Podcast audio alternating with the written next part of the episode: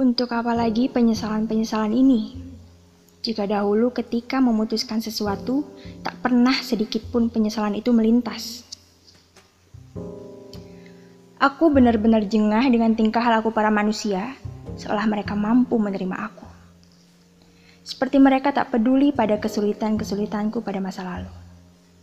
Mereka begitu percaya diri bahwa aku akan jauh lebih baik-baik saja di masa mendatang. Dengan catatan, aku harus bersama mereka seperti segala kemudahanku bergantung pada mereka. Kerap kali aku mencoba mempercayai, namun rasa percaya yang kutanamkanlah yang justru mengincarku mati.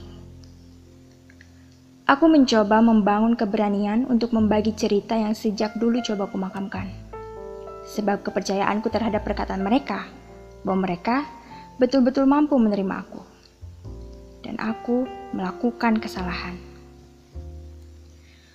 Ternyata rasa percaya dan keberanian itu menghadapkan aku pada kenyataan bahwa aku lagi-lagi dipertemukan dengan manusia kejam.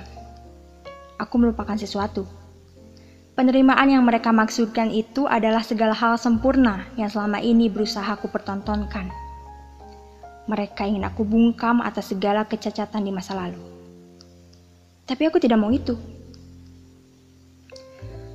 Ketika aku menuntut mereka pada janji-janjinya, mereka hilang dan mencari kesempurnaan lain.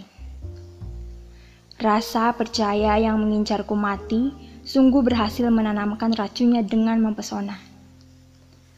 Rona luka itu terlihat melebam di dasar dada. Aku tak berminat mencari obat.